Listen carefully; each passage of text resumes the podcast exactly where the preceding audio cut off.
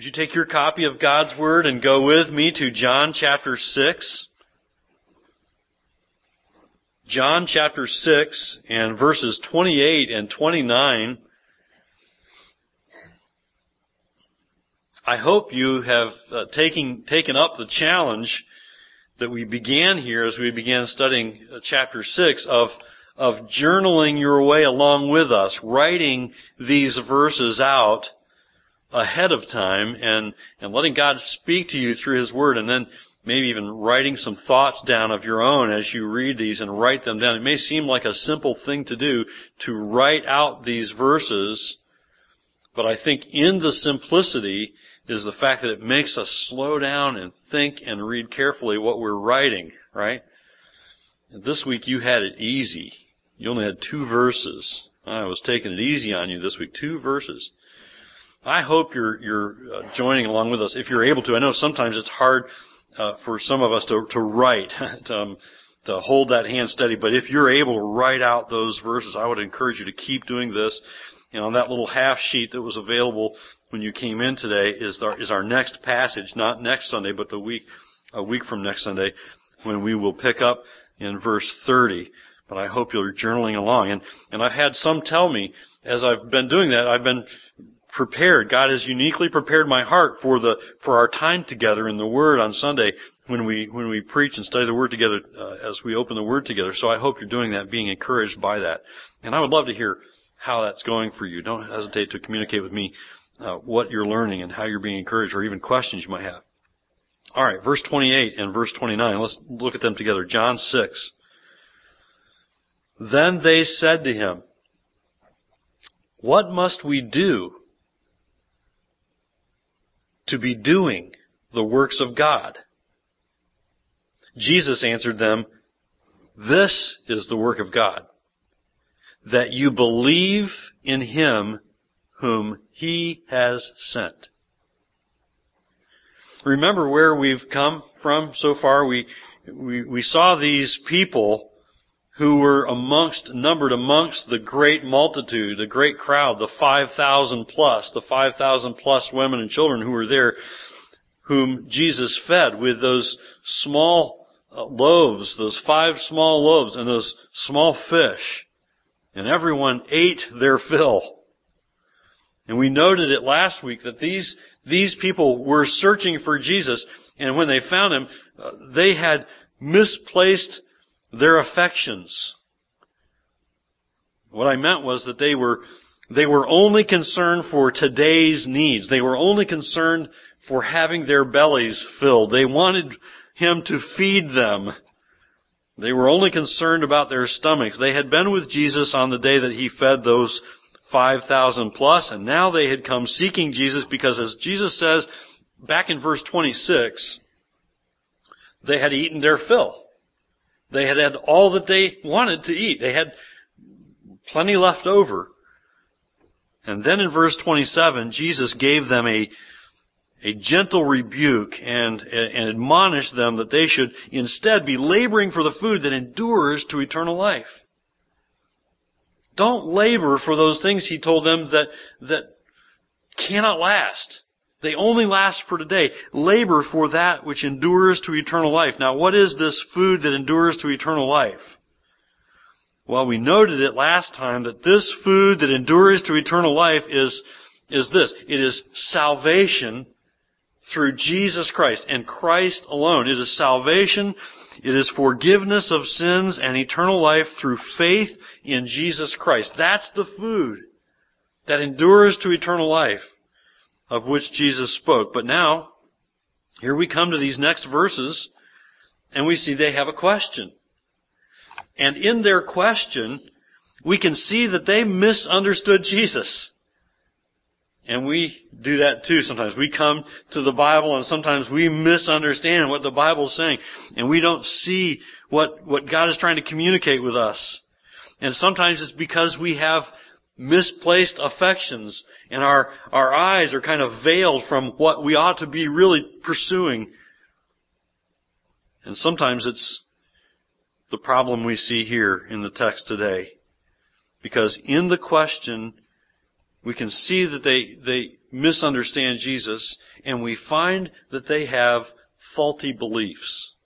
Last time we noticed that they had misplaced affections. They had, they, their hearts were longing for things that were only temporary. Now we see that they have faulty belief. You see, there's only one thing worth pursuing with all your life. There's only one thing worth pursuing with every ounce of energy you have, and that is Jesus Christ and faith in Him. But they were thinking that Jesus meant that they must labor for something. They were thinking Jesus meant they must work for something. Look at their question again in verse 28. Then they said to him, What must we do? what must we do to be doing the works of God? What must we do to be doing the works of God? Now that almost, that almost sounds like the question we hear elsewhere in scripture. In Acts chapter 16 and verse 30, when the jailer said to Paul and Silas, remember what he said? Sirs, what must I do to be saved? I say it almost sounds like the question he asked because it's really not the question he asked. The question he asked was he wanted to know how to be saved and they were thinking, what must we do? What works must we do?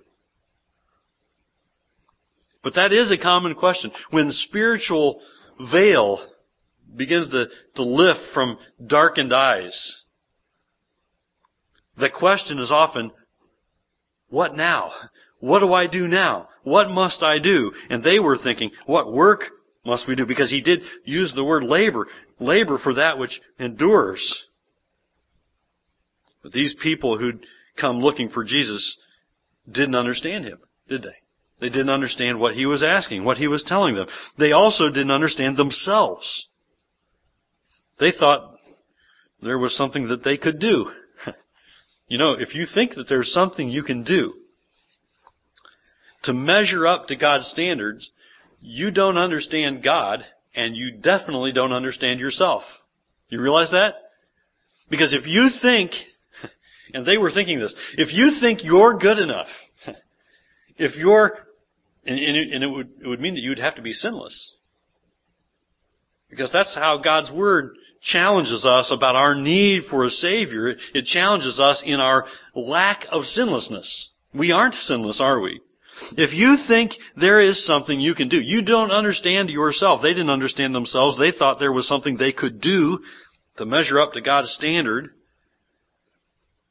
And you know what their problem was? They thought they were essentially okay. They thought they were alright. They thought they were basically good.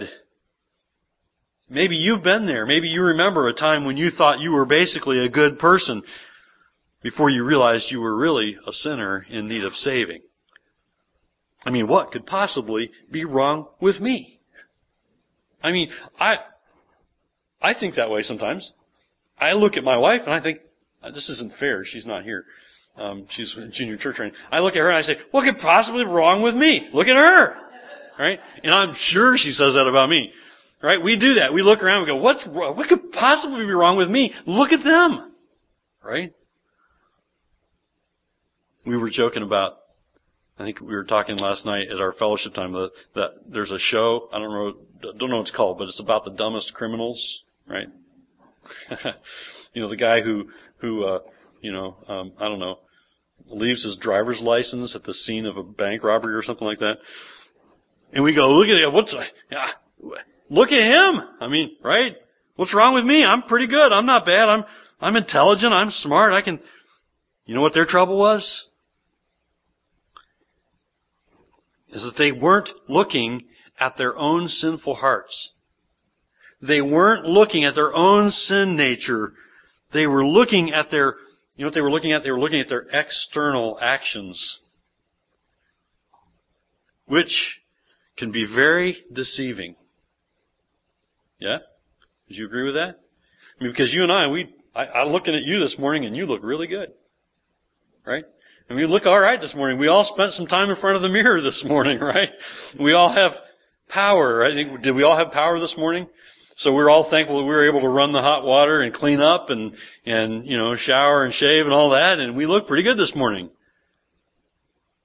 We can't see our hearts. We can't see the heart, can we? Jesus could see the heart. They weren't even thinking about their own sin. The trouble is that they, they weren't looking at their own sinful hearts. They were looking at their external actions, which could at times, you could say, a person's external actions could be considered to be pretty good.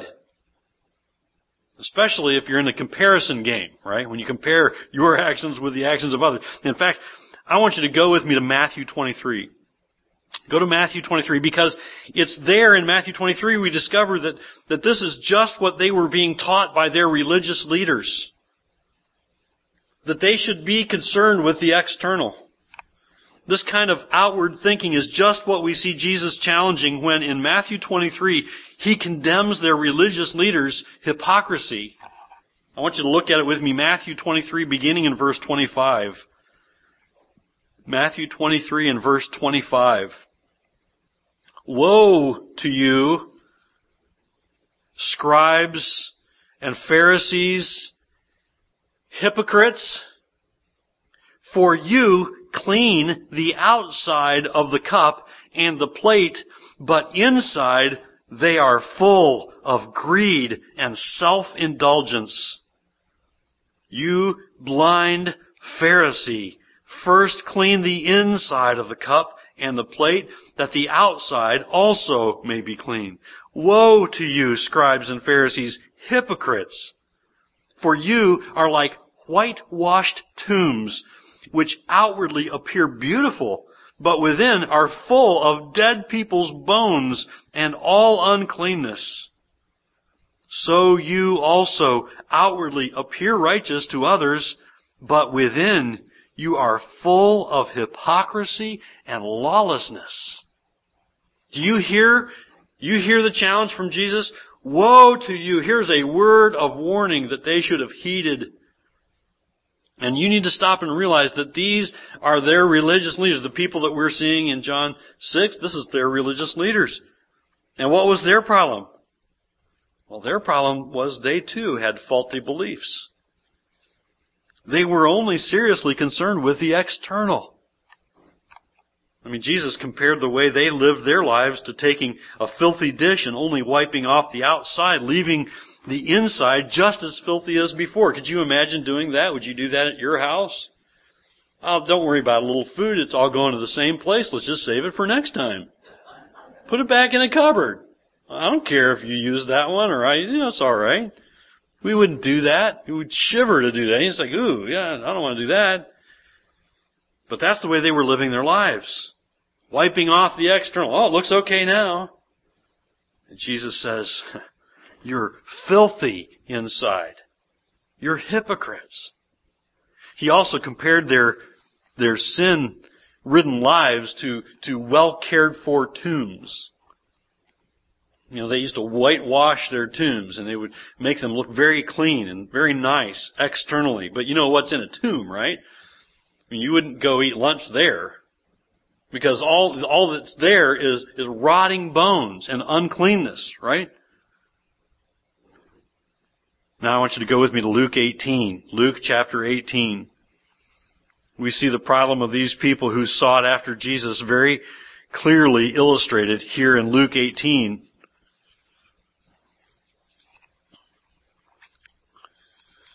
Luke chapter 18 and verse 9.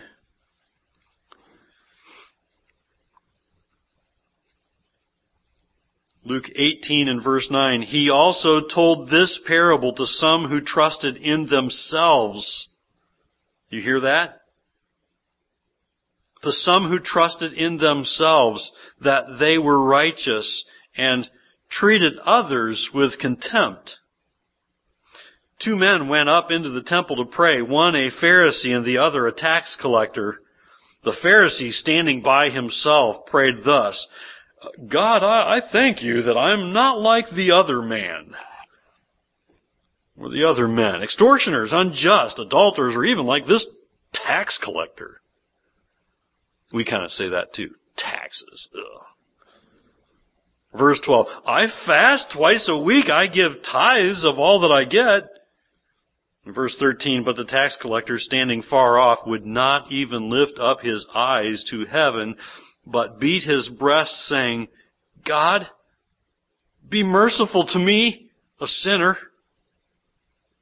I tell you, this man went down to his house justified rather than the other. For everyone who exalts himself will be humbled, but the one who humbles himself will be exalted.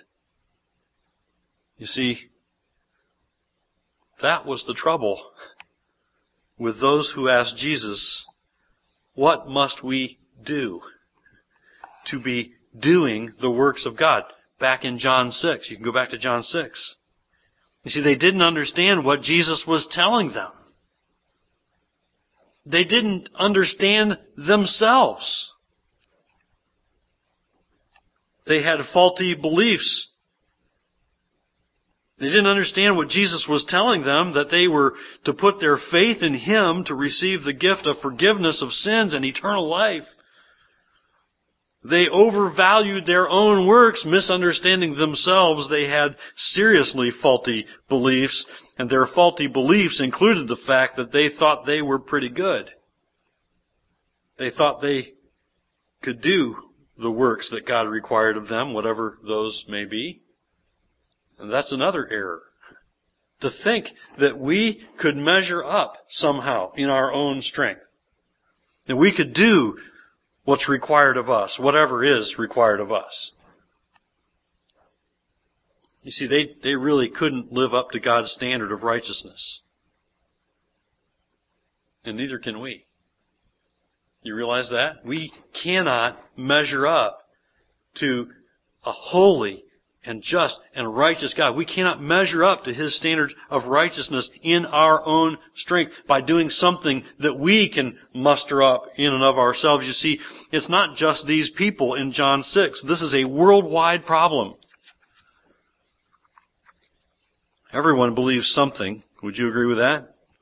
Everyone believes something. And some would say, it doesn't matter what you believe as long as you believe something. And if you believe that, you'd be seriously mistaken. Everyone believes something, but beliefs that aren't formed on the truth of the gospel are faulty. Do you realize that if you put your hope or trust in anything or anyone other than the gospel of the Lord Jesus Christ, you have faulty beliefs. And here's why we often have faulty beliefs is because we're blinded by sin. That was the problem of these people here in John 6. They were blinded by their own sin. The fact is, their sin had caused spiritual blindness, and so does ours. Do you realize that even as a follower of Christ, your sin can cause spiritual blindness? That you can begin to get hardened to your own sin and begin to stop seeing your need for repentance and, and obedience. We're blinded by sin. And their sin had caused spiritual blindness, and so does ours. Their sin had caused faulty beliefs. In fact, we see it pointed to in Romans 3 when Paul writes in Romans 3 9, What then? Are we Jews any better off? No, not at all. For we have already charged that all, both Jews and Greeks, are under sin. As it is written, none is righteous. No, not one. No one understands. No one seeks for God. All have turned aside. Together they have become worthless. No one does good. Not even one. And then later in verse 23, for all have sinned and fall short of the glory of God. So here's the problem. Without right beliefs, we're all going to die in our sins. You see, with faulty beliefs, you are condemned already. You are going to die in your sins. You're going to die to face God's eternal and righteous and just judgment. You realize that? With faulty beliefs, you face the just and righteous wrath of God. And we don't like talking about the wrath of God, do we? But you, you better face it if you're questioning whether or not this is important. Whether belief in the Lord Jesus Christ and Jesus alone is important, your eternal destiny hangs in the balance. And you realize that a righteous and holy God cannot endure, cannot stand, cannot put up with our sin. Cannot allow our sin to go unpunished, undealt with.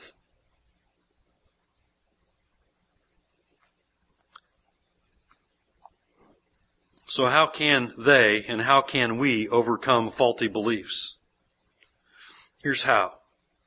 Here's what anyone who would be saved from their sins must do. And Jesus gives the answer in verse 29. Look at verse 29 again in chapter 6 of John. Jesus answered them, This is the work of God, that you believe in Him whom He has sent. You want to do something? You want to know what you should do? Well, you can't do anything. But if you want to do something, believe. Believe in Jesus Christ. You see, that's the answer to their question. What must we do? And the answer isn't in doing, it's in believing, isn't it? It's in believing in Jesus Christ. Specifically, believing in Him whom the Father has sent. Listen, God the Father sends God the Son to take the wrath of the Father on His own shoulders for your sin and mine. And acceptance by God is only through belief in God the Son, Jesus Christ, the one whom the Father has sent. It's not in being, as in being a better person. You see, that's what comes after you believe. God begins to make you more like Christ. It's not in doing, as in doing more good works, especially more than the next guy. And it's not in anything you can do. It's not in anything you think you can do to please God. It's only in believing in Jesus Christ. We must change our faulty beliefs to believe the gospel. And the gospel says that Jesus Christ is the way, the truth, and the life. And no one goes to the Father except through Him. You see, there's nothing we can do to save ourselves or make ourselves acceptable according to God's righteous standard because there are no people who are righteous and there is no one who can be righteous by performing good works.